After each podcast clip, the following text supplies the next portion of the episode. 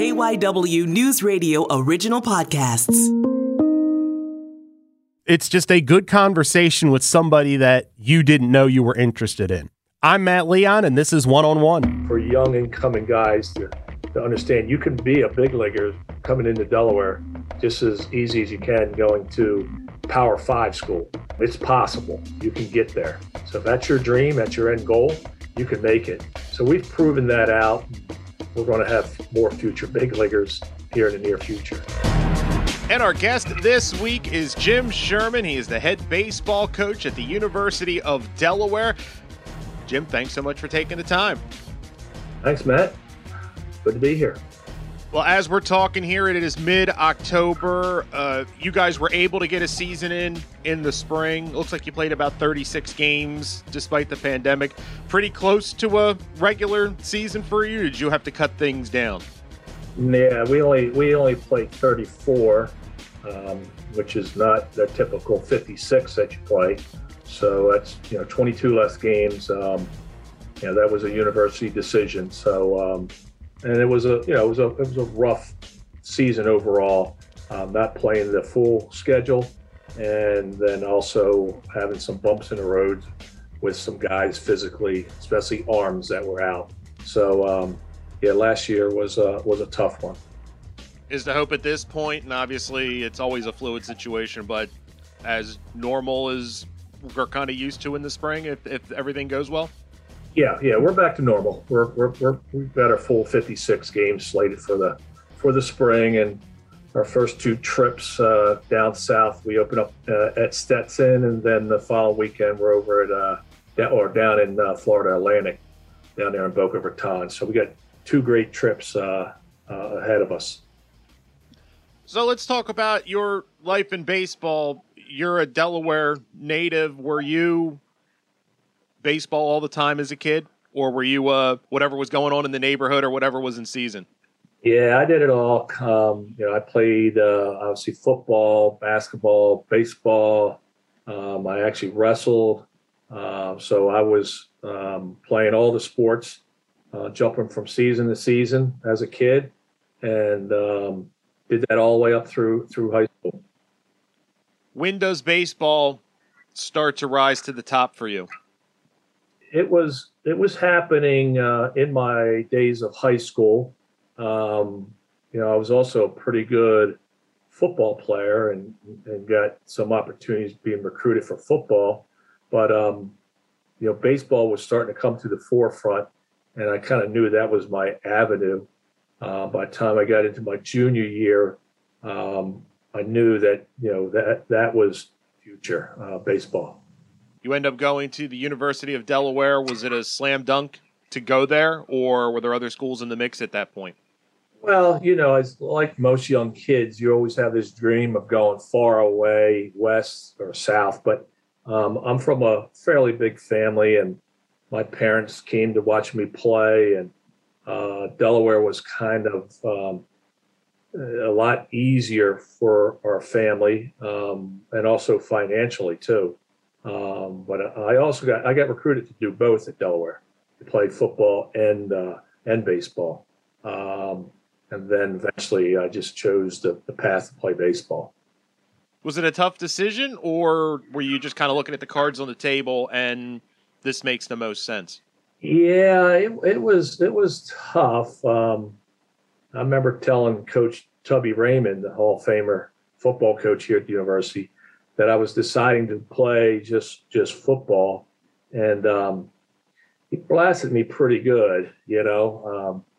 Um, and obviously they had put some time in recruiting me, um, but um, I just knew that that that was my avenue if I was going to have a further future after college, and that would have been professional baseball. Um, I would sit up in the stands watching the football game, squirming and twisting and turning, and um, at times wishing I was out there, but um, I, you know, I, uh, in the long run, I, I, I, know I made the right choice. What position did you play in football? I was a quarterback in high school and a strong safety. Um, I had gotten recruited here as a strong safety, um, and then uh, later, um, Tubby had asked me to potentially um, switch over and to play quarterback when I came into you know, the university, and then that that's kind of made my decision to stay with baseball only because as a skill position, you know, quarterback, running back, uh, you're going to have to be out there for spring practice, and that's in the heart of baseball season. So I decided to just stay with stay with baseball. What position were you in? You were an infielder, weren't you? Baseball. Well, I, I, I was an I was a outfielder um, in in uh, all through high school and college baseball, and as I got drafted, that's what I was. I was a you know very typical right fielder type. You know, pretty pretty big guy at that time, 6'2", You know, 205, 210. Um, had a real strong arm, and um, so that's what I did my my first year with the Astros my first spring training with the Astros, um, they came to me and said, "Hey, listen, we think you're a pretty good athlete, and uh, we'd like to make you a third baseman, and we think that would be your fastest avenue to the big leagues."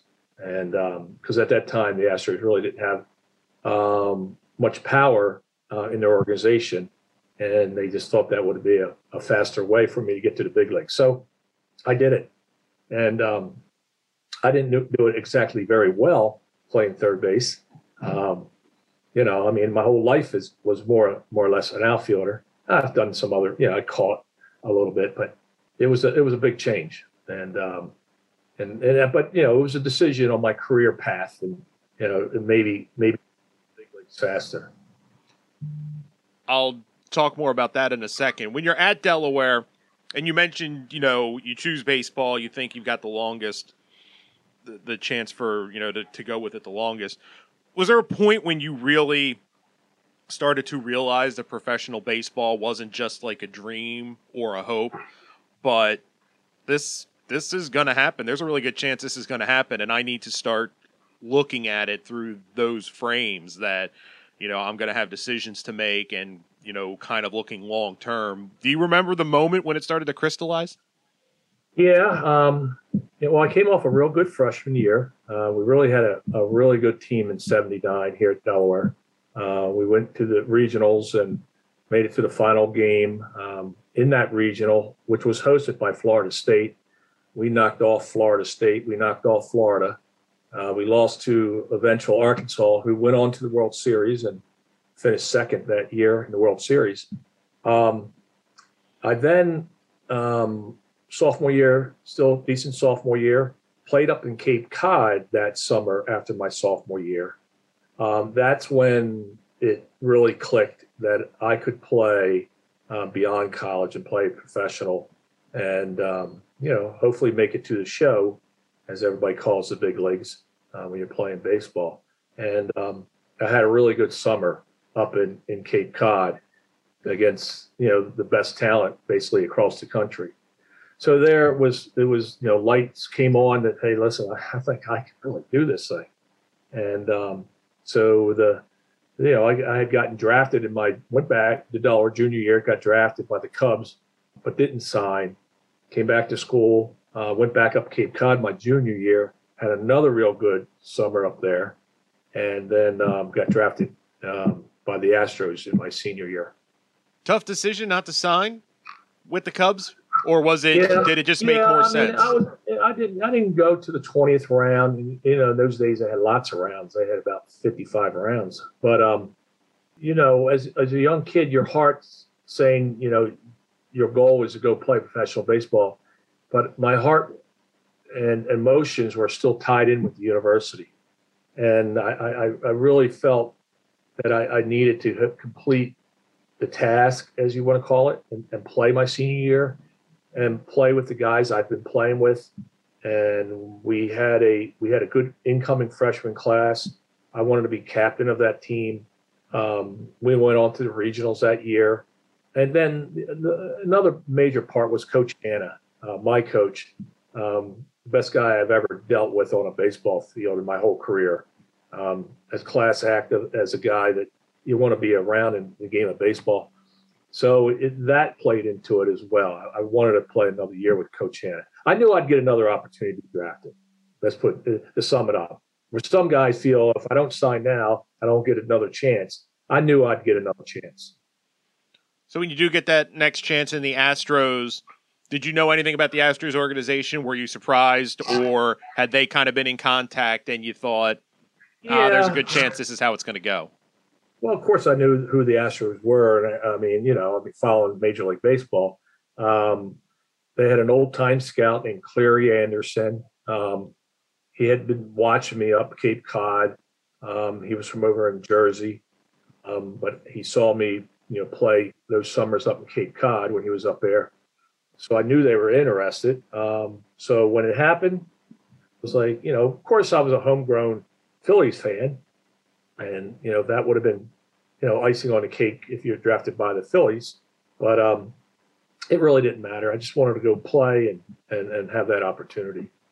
What's the transition to pro ball like once you sign and get into the organization? Is it does it feel at first like wow, this is really a step up, or were you pretty comfortable that you know maybe a little bigger, faster, stronger, but you know I I, I feel like I belong.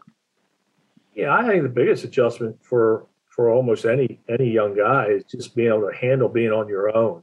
Um, you know, I mean, I was older. I was 22, and um, but you know, for those young guys that may be in, uh, you know, 18, 19, going out on their first time, it's it's a major adjustment. So for me, I think I was well adjusted, so I could handle that part of just being away from home, the grind of playing every single day. I was well adjusted, so I was okay with that. Where for a lot of guys, it, it, it kind of destroys them they, they just can't rally, and it's it's they're overwhelmed. And then I I knew offensively I belonged. I knew that I was going to be able to, you know, hit enough to to, to make my way um, as a professional baseball player. So, um, you know, I had a certain inner confidence, but I don't think I was too cocky, you know. But I, I, just felt that, you know, I had the right talent and the right tools to play uh, professional baseball, and and make it to the big leagues. You mentioned earlier the position change where they put you to third base. That's difficult, you know, especially when you've done the out, you've been a right fielder for so long and there's so much to third base. Was it hard to not let the adjustment to the field carry over to the plate? Were you able to separate the two? At times, and at times I didn't. Um, you know, I kid around with some of our own players here at the university talking about you know making the change position, and I told him I looked like a monkey wrestling around with a football over there. I got you know I was a pretty good athlete, but I I got better. I just I had more throwing issues than anything um, because I was a long arm, you know, throwing outfielder, and then you had your double play pivots, short arm, you know, thrown a second, uh, charge plays. Um, so I struggled with those type of throws, and um, you know, mentally it worked on you a little bit, which kind of carries into a little bit what you were doing offensively. Where in all the other years of playing the outfield, I knew if I struggled at the plate, I was a really good defender in the outfield, and I could throw uh, real well as well. So I knew I I knew I could do the other and if I wasn't going well offensively. If I wasn't going well offensively, uh, playing third, I knew I still was going to struggle playing third defensively.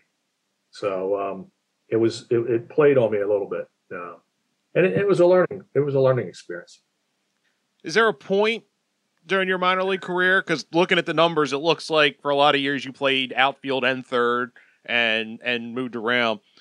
Is there a discussion where you say, you know, I'm more comfortable in the outfield. It might be better for everyone. I mean, that's easy to say from the outside, not when you're a young player in a, in a professional organization. But does the thought come up that are there any of those conversations? Yeah, yeah. I mean, we we uh, we talked to I talked with the brass, as we would call it, you know, the upper upper management, you know, um, our minor league director and um, our assistant GM would come in. Um, it was ironic because in the spring of '85, I, you know, we had that discussion about going back to the outfield. And um, they said, you know, just keep keep cracking at it one more year, and then if it doesn't work out, maybe you can go back to the outfield. And you know, I, I had one of my better years, and I made the Double A All Star team that year. So uh, part of me was going, oh, shh, you know, like uh, they're going to really want to keep me now at third. You know, we kind of the following year when I broke for big and for um, for AAA, we were going to go back to the outfield, and I was playing, and then I, I had gotten hurt, uh, two different separate injuries that kind of derailed my career um, from that point. So, but no, we did have those discussions about you know going back to the outfield.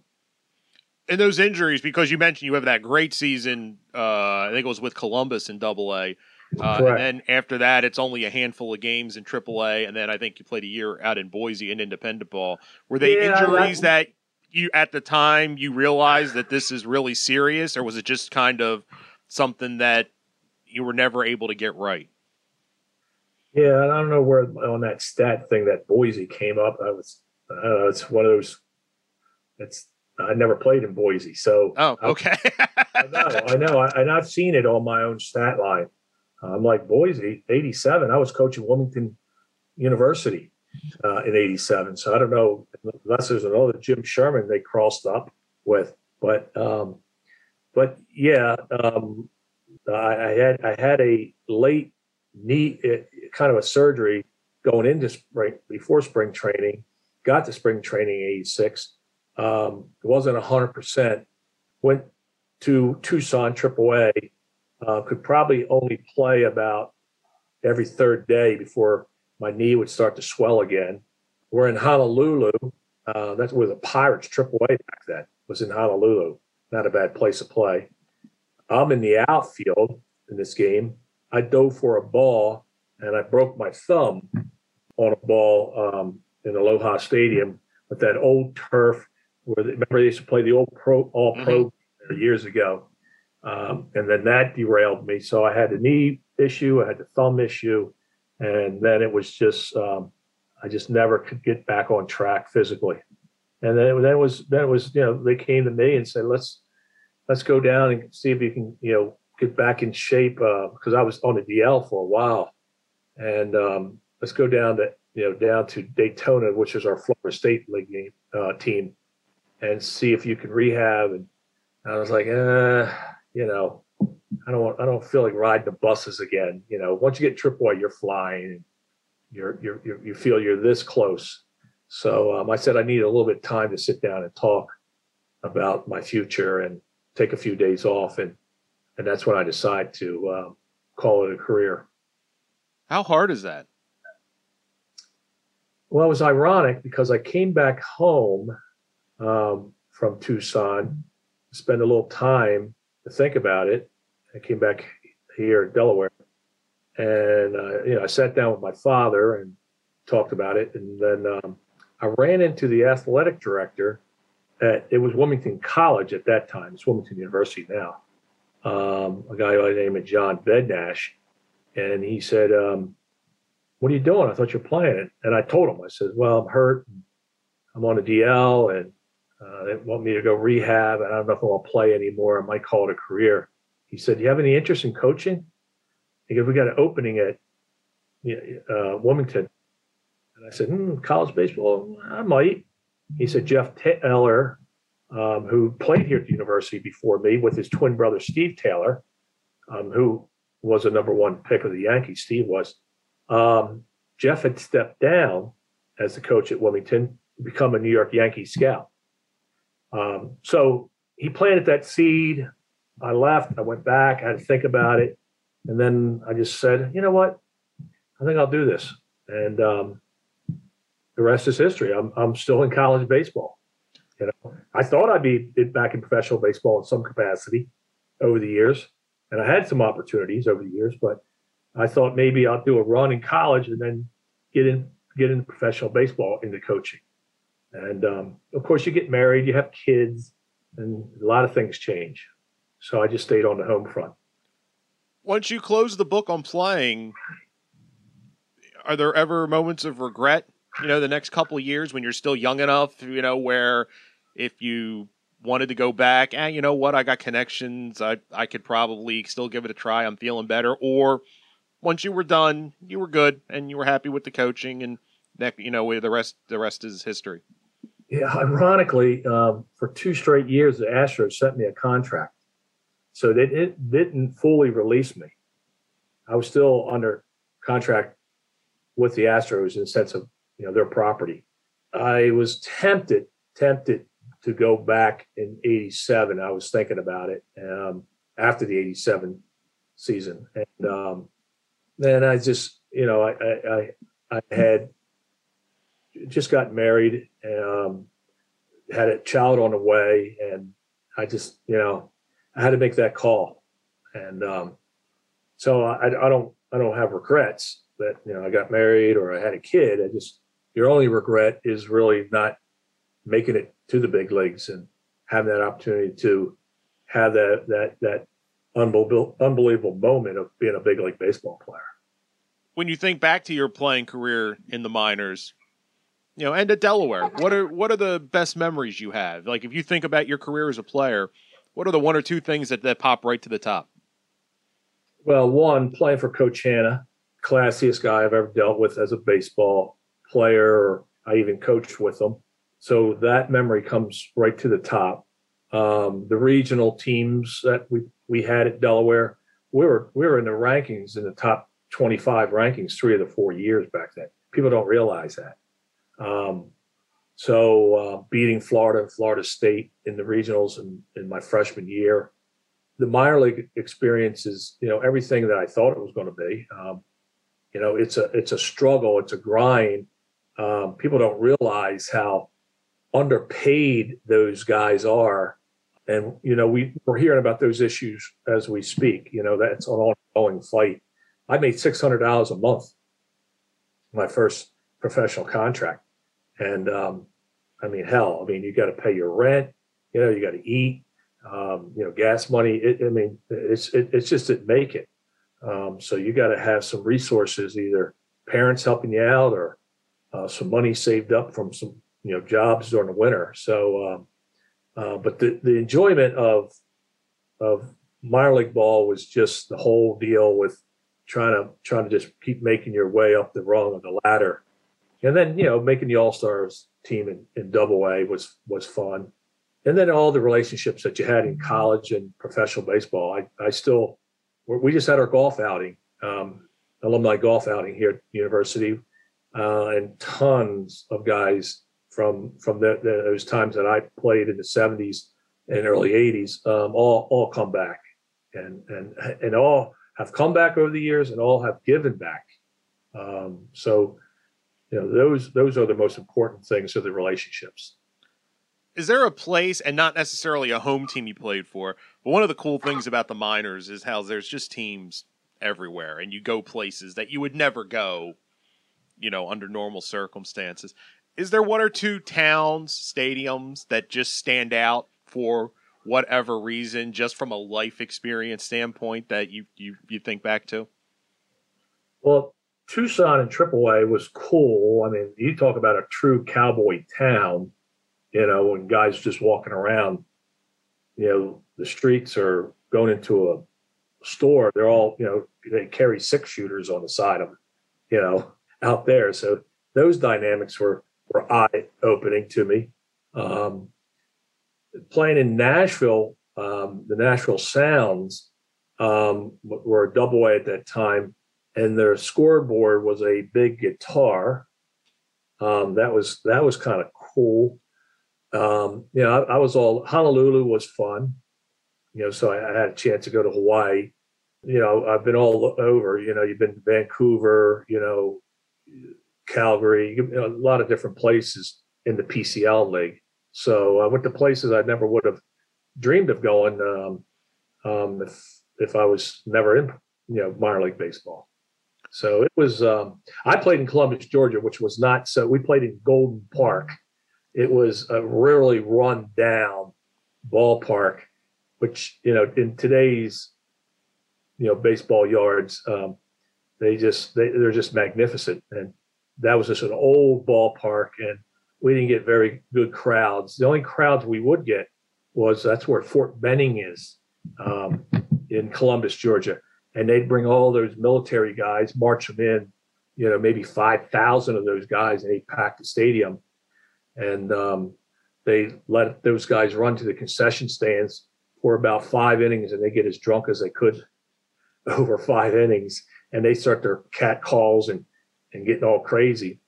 So that was that was a great experience there. Time for a break on one on one, and we will have more with Delaware baseball coach Jim Sherman right after this. And we are back. Our guest this week on One on One, Jim Sherman, head baseball coach at the University of Delaware. So you take over coaching at Wilmington, and I think NAIA at that point they're D two yeah. now, but uh, yep. right? Yeah, exactly. NAIA, um, and, and there's and there's and it was really good baseball uh, in different areas across the country. Lewis and Clark is still um, one of the premier programs uh, out there in Idaho. Um, and we met we met up you know they were in the world series the two two years i was out uh, in the in the world series. But um yeah that was that was the start of my coaching career. How do you feel at first? You had success. I think you you won like two-thirds of your games that first year and won the district 19 championship. But what do you you know what do you have to learn? What do you what comes natural? What was something you had to deal with on a regular basis that when you agree to be a coach, you're like, wow, I never thought about that's going to be part of the job. Yeah, I think I kind of rolled into that that that role of head coach more like a player coach, if that's kind of understandable. Um, we had an older team. We had some guys like Michael and Scotty Rowe and Dave Van Horn, um, all seniors, all all well versed um, college baseball players. So they were a big help, and and we were pretty good um, actually. And, um, you know, we just built upon it. And the good thing about NAIA, um, you had different kind of rules. You didn't have the continuous years. You had five years to play four. You could play two years and then take off four years and then come back to play. Um, they did everything off of semesters. Um, so I was getting guys bouncing back um, who walked away from playing or or flunked out, um, had some academic issues. We were able to get them back on track. Um, I recruited a kid named Billy Cannon. Um, I saw him at Delaware Semi Pro ball, ball game here in Delaware. Um, he was, you know, 26 years old. Um, I talked to him later on. Um, he was bartending. I went to this place to have a beer. He was bartending and talked about his, his experience of playing. He said he played at West Chester for a year blah blah blah. Didn't work out. And I said, "Well, do you ever think about coming back playing?" He goes, "I can't do that. I'm too old." I said, "Nah, not not not here at Wilmington NAI." And I said, "I got some scholarship money. I can help you out." And Billy came to Wilmington and ended up being one of our better pitchers. So those were the fun things, and and the the older players, you know, gave me a lot of help along the way. And then you know you you got to start to build your staff a little bit, and I had some great coaches help out and we played at our local American Legion field, Stall Post, which recently um, Wilmington purchased now. It's their, it's their land and their facility. And then uh, university, you know, the college at that time was was really good to me personally. And then I and then I became the athletic director. So I was a baseball coach and athletic director all the way up through uh, 94. And we went to the NAI World Series in 90. I mean, the NAI World Series in 92 and then 94 and we had some really good, really good teams. What was the? How was the the juggling act of being the athletic director in addition to being the coach? Because I, you know, in in covering and doing games and stuff, I I have a lot of I you know I work with a lot of people who at a Division two or Division three or NAIA level are doing both. And it's funny, you go into their office 10 minutes before tip off and you have this hallowed thought of what pregame is like before a, a, big game. And they're on the phone talking about you know the commercial washer just just broke and can you get here by you know 8 a.m tomorrow to fix it because volleyball has to go on the road like was that overwhelming at any point just keeping those balls in the air but also trying to be focused on your group and what your squad's trying to do well i had to you know learn on the job you know what i mean uh, i mean i was um, um, not necessarily prepared from an administrative standpoint but eventually you know i learned on the job now, we, we only had five teams at that time. Um, so, um, and I, I, had some really good coaches in, in all those all those teams. Um, so they were they were a big help. Um, I was a one man show initially. I just had myself, um, and eventually, I, you know, I did hire um, a young girl as a secretary, and then I didn't really need as much as a, a secretary as much as I needed a assistant AD, and then I was able to hire an assistant AD to give me um, some help in that area. He was our volleyball coach, uh, Craig Wolf. So um, so that kind of worked out well. Um, all the sports, you know, were competitive. We, you know, we put we had both baseball and uh, uh, baseball, baseball and, and, softball. We had basketball, men and women, and we had volleyball. Uh, one of the years, we all went to the national championships um, in NAIA. So that w- I was kind of proud of that. You know, we just kind of continued to build uh, the athletic program, and we had great um, leadership by our president, Audrey Doberstein, and uh, Jack Varsalona, who has recently stepped down um, in uh, recent last few years, and then uh, uh we had um, another individual, Dr. Harmon. Uh, she came on Laverne uh, Harmon. She came on board um, somewhere kind of right towards the tail end of before I was leaving. So we, I was lucky. I was surrounded with really good people, and um, I just lived and learned on the job. Um, probably made my mistake as I would look back now um, at some of the decisions or whatever you would do. I said ah, I might might have done that a little different, but uh, I think it I think it went well, and I really enjoyed that experience. So I think in '95 you come to Delaware as associate baseball coach. I mean, obviously it's your alma mater, so you've got connections and all. But how does it come together? Coach Hannah and I had been talking since '92 about eventually maybe coming down um, as his assistant. Um, you know, he he had you know um, you know the the vision of me taking over the program.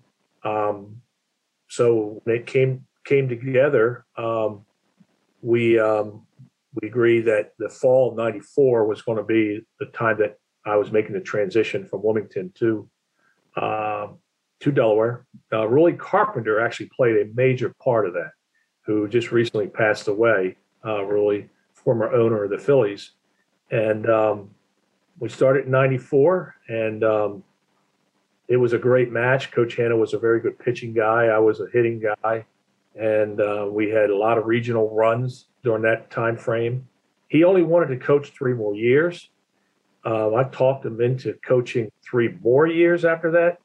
Um, it didn't matter to me whether I was assistant coach or the head coach.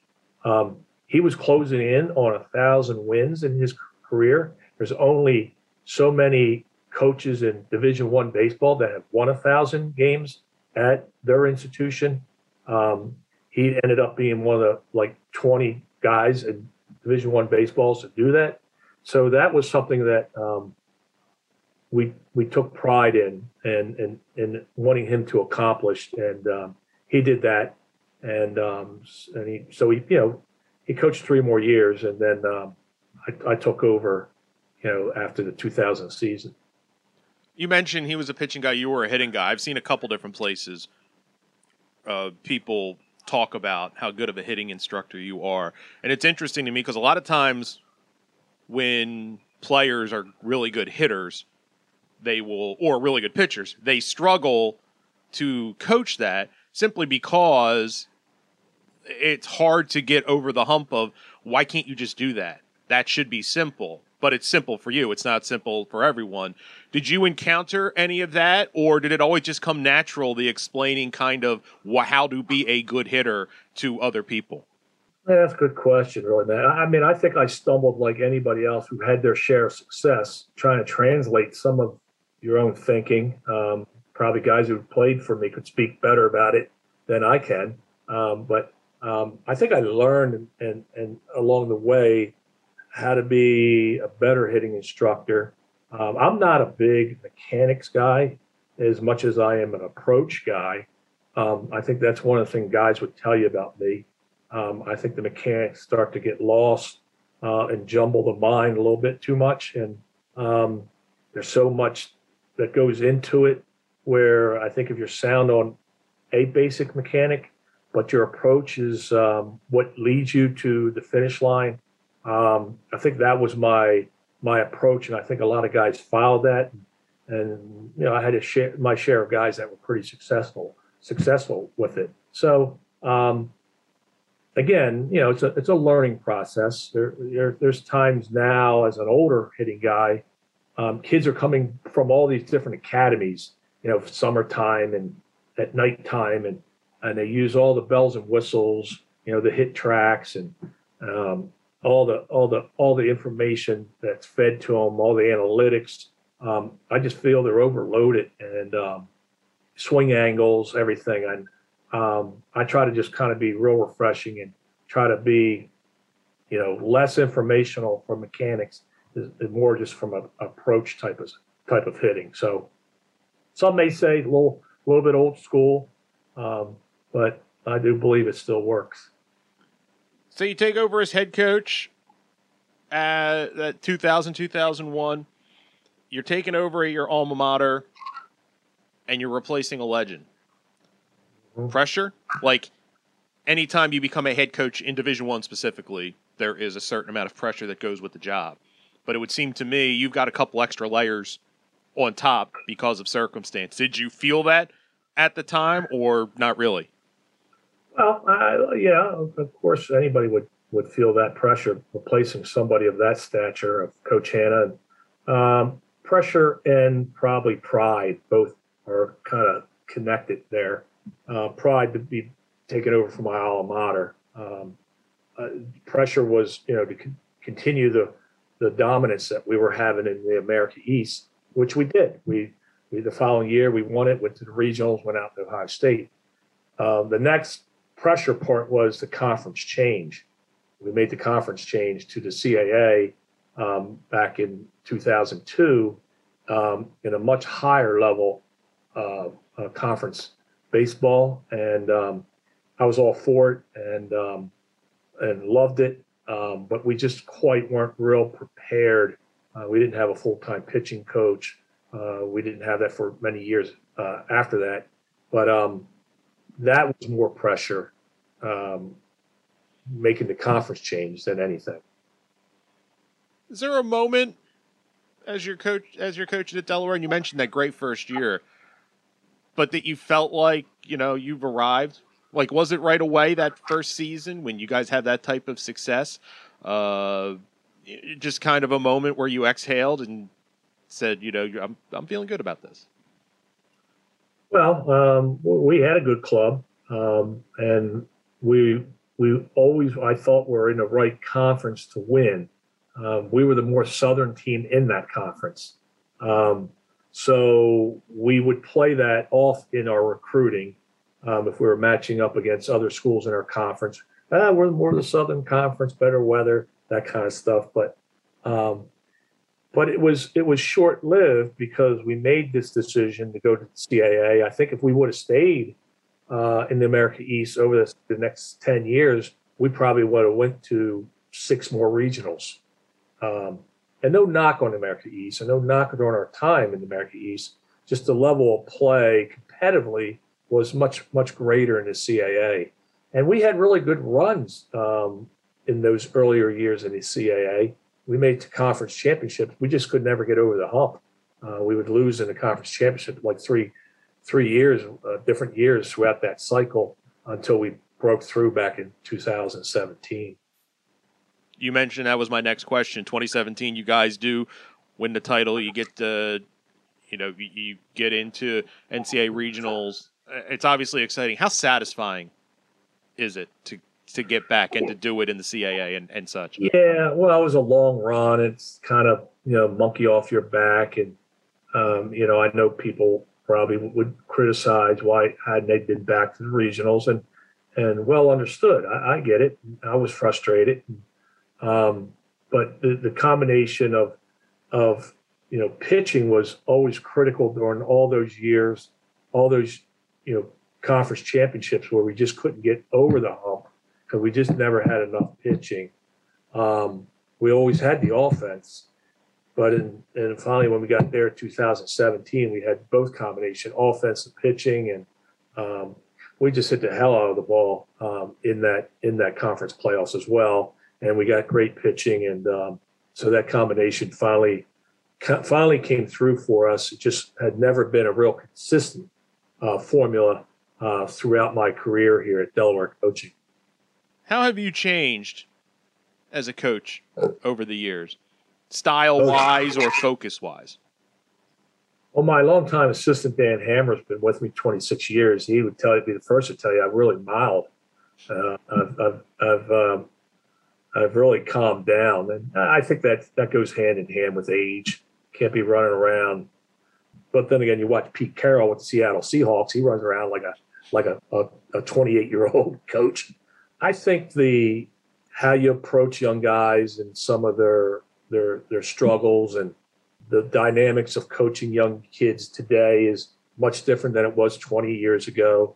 So you've had to change along the way with that, and I think that I've done that. Um, I think there's there's teaching methods that some things I don't necessarily agree with, but um, but they're out there, and that's where a lot of these kids are being honed in on, and um, so you got to kind of feed them some of that information because what they have learned uh, through their high school or travel ball team. So um, so I've changed in that way a little bit. Um, I'm still, you know, what I would refer to as a little old school on some of the uh, methods and approaches that I do. And um, I always say old school isn't necessarily a wrong way. It, it can still be just as successful. So um, I think just being um, a little bit more mellow um, in in your um, approach with young guys um, is, is one of the biggest things. And then knowing how to communicate even greater um, now that I'm older, you know, where, you know, at one time I was real young, and then another time I, I could be more like a father figure, and now I'm more like a grandfather figure. So I enjoyed, you know, each segment of my career. Um, I'm probably enjoying this segment the most, um, just because it's it's a it's a it's a closeness to players uh, more about just being a young man and not as much as pushing them to be, you know, this unbelievable baseball player, but just trying to be a, a better, well-rounded individual. Um, they end up being a, a, a, good baseball player, great. And if, if they become just an average, that's okay. Um, so I think that relationship has changed. I was always more about them just being a, a great player, a real good player, and um, now with age, I kind of have kind of come come full circle and really really have a a better understanding of you know their future and my role um, of why I'm here and all that kind of stuff. So that's probably the biggest biggest change. You've had a lot of players go on to play pro baseball at one level or another. You've had guys get to the big leagues. What's the the pride to have a kid that came through your program be able to to reach the the biggest stage and and have success? Yeah, well, um, you know, we had Kevin Mench, who was, I mean, he was just, he was unbelievable. Um, the three years that he spent here, and you know, he had 33 home runs his sophomore year, 33 in a college season. You know, unbelievable. Uh, made it up in the big leagues, played with the Texas Rangers, played with the Milwaukee Brewers. Um, he was a whole cut above the average kid that we would ever have here. We have Chad Kuhl, who's been with the is with the Pittsburgh Pirates, been in their rotation. Uh, they've been using him out of the pen lately. Um, I still stay in contact with both those individuals. Um, they mean a lot to Delaware baseball. We've had other ones over the years. Um, we've had you know ton of minor league guys, so it, it gives you a lot of pride and it, it gives it gives a, um, a, a shooting point for for young incoming guys to to understand you can be a big leaguer coming into Delaware just as easy as you can going to you know a Power Five school. Um, it's possible you can get there. So if that's your dream, that's your end goal, you can make it. So um, so we've proven that out. Um, I think we're we're going to have more future big leaguers um, here in the near future. And you, you talked about when you were talking about you know how you've changed as a coach, kind of connecting with the players. When you talk about the entire experience of what you do as a coach. What is your favorite part? It, you know, is it relationships? Is it game day? Is it the bus ride after a big win? Like if you had to kind of put a depth chart, what would be at the top? Maybe your top one or two things that really keep you going in this job. Well, for me, game day is probably the biggest part because I love I love the managing part of games, um, the strategic part of it. And I'm still out of third base coaching box, so not moving around as fast, you know. But I'm out there, and I like that part, uh, making the decision, you know, whether to bring a kid first or third, or sending a kid home on a on a ball in the gap. Um, uh, what other strategic things that happen during a game? That's that's the fun part of coaching. Uh, right right underneath that is is the relationships. Like I mentioned earlier in the show, uh, our alumni outing that we have every year, where we have 110, 120 guys out there, and seeing some old faces, uh, seeing some you know fairly fresh face, faces out of the, out of the program. Um, I continue to interact with a lot of the players um, from my playing days, from my coaching days. Um, still kid around with many of them, text them. You know, I got a saying, shake the sheets. That means get the hell out of bed. Let's get rolling. Um, so they get that text. Our, our players, current players get those texts all the time. Um, so I enjoy that part of uh, interaction with the guys. And it's something I'll truly miss when when I'm out of this business is that real interconnection, um, you know, with the current players. I'll always have it, you know, with former players, but once you once you walk off the field, you're not you're not coaching it anymore. Uh, so that that part I'll, I'll definitely miss. Jim Sherman, this was fun. Thanks so much for the time. Matty, I appreciate it, and Delaware Baseball appreciates it.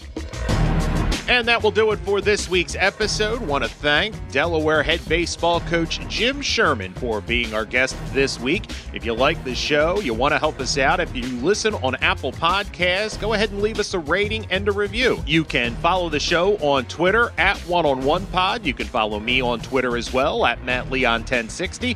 Thanks so much for listening, and be sure to check us out again next week when we bring you another conversation with someone you should know more about.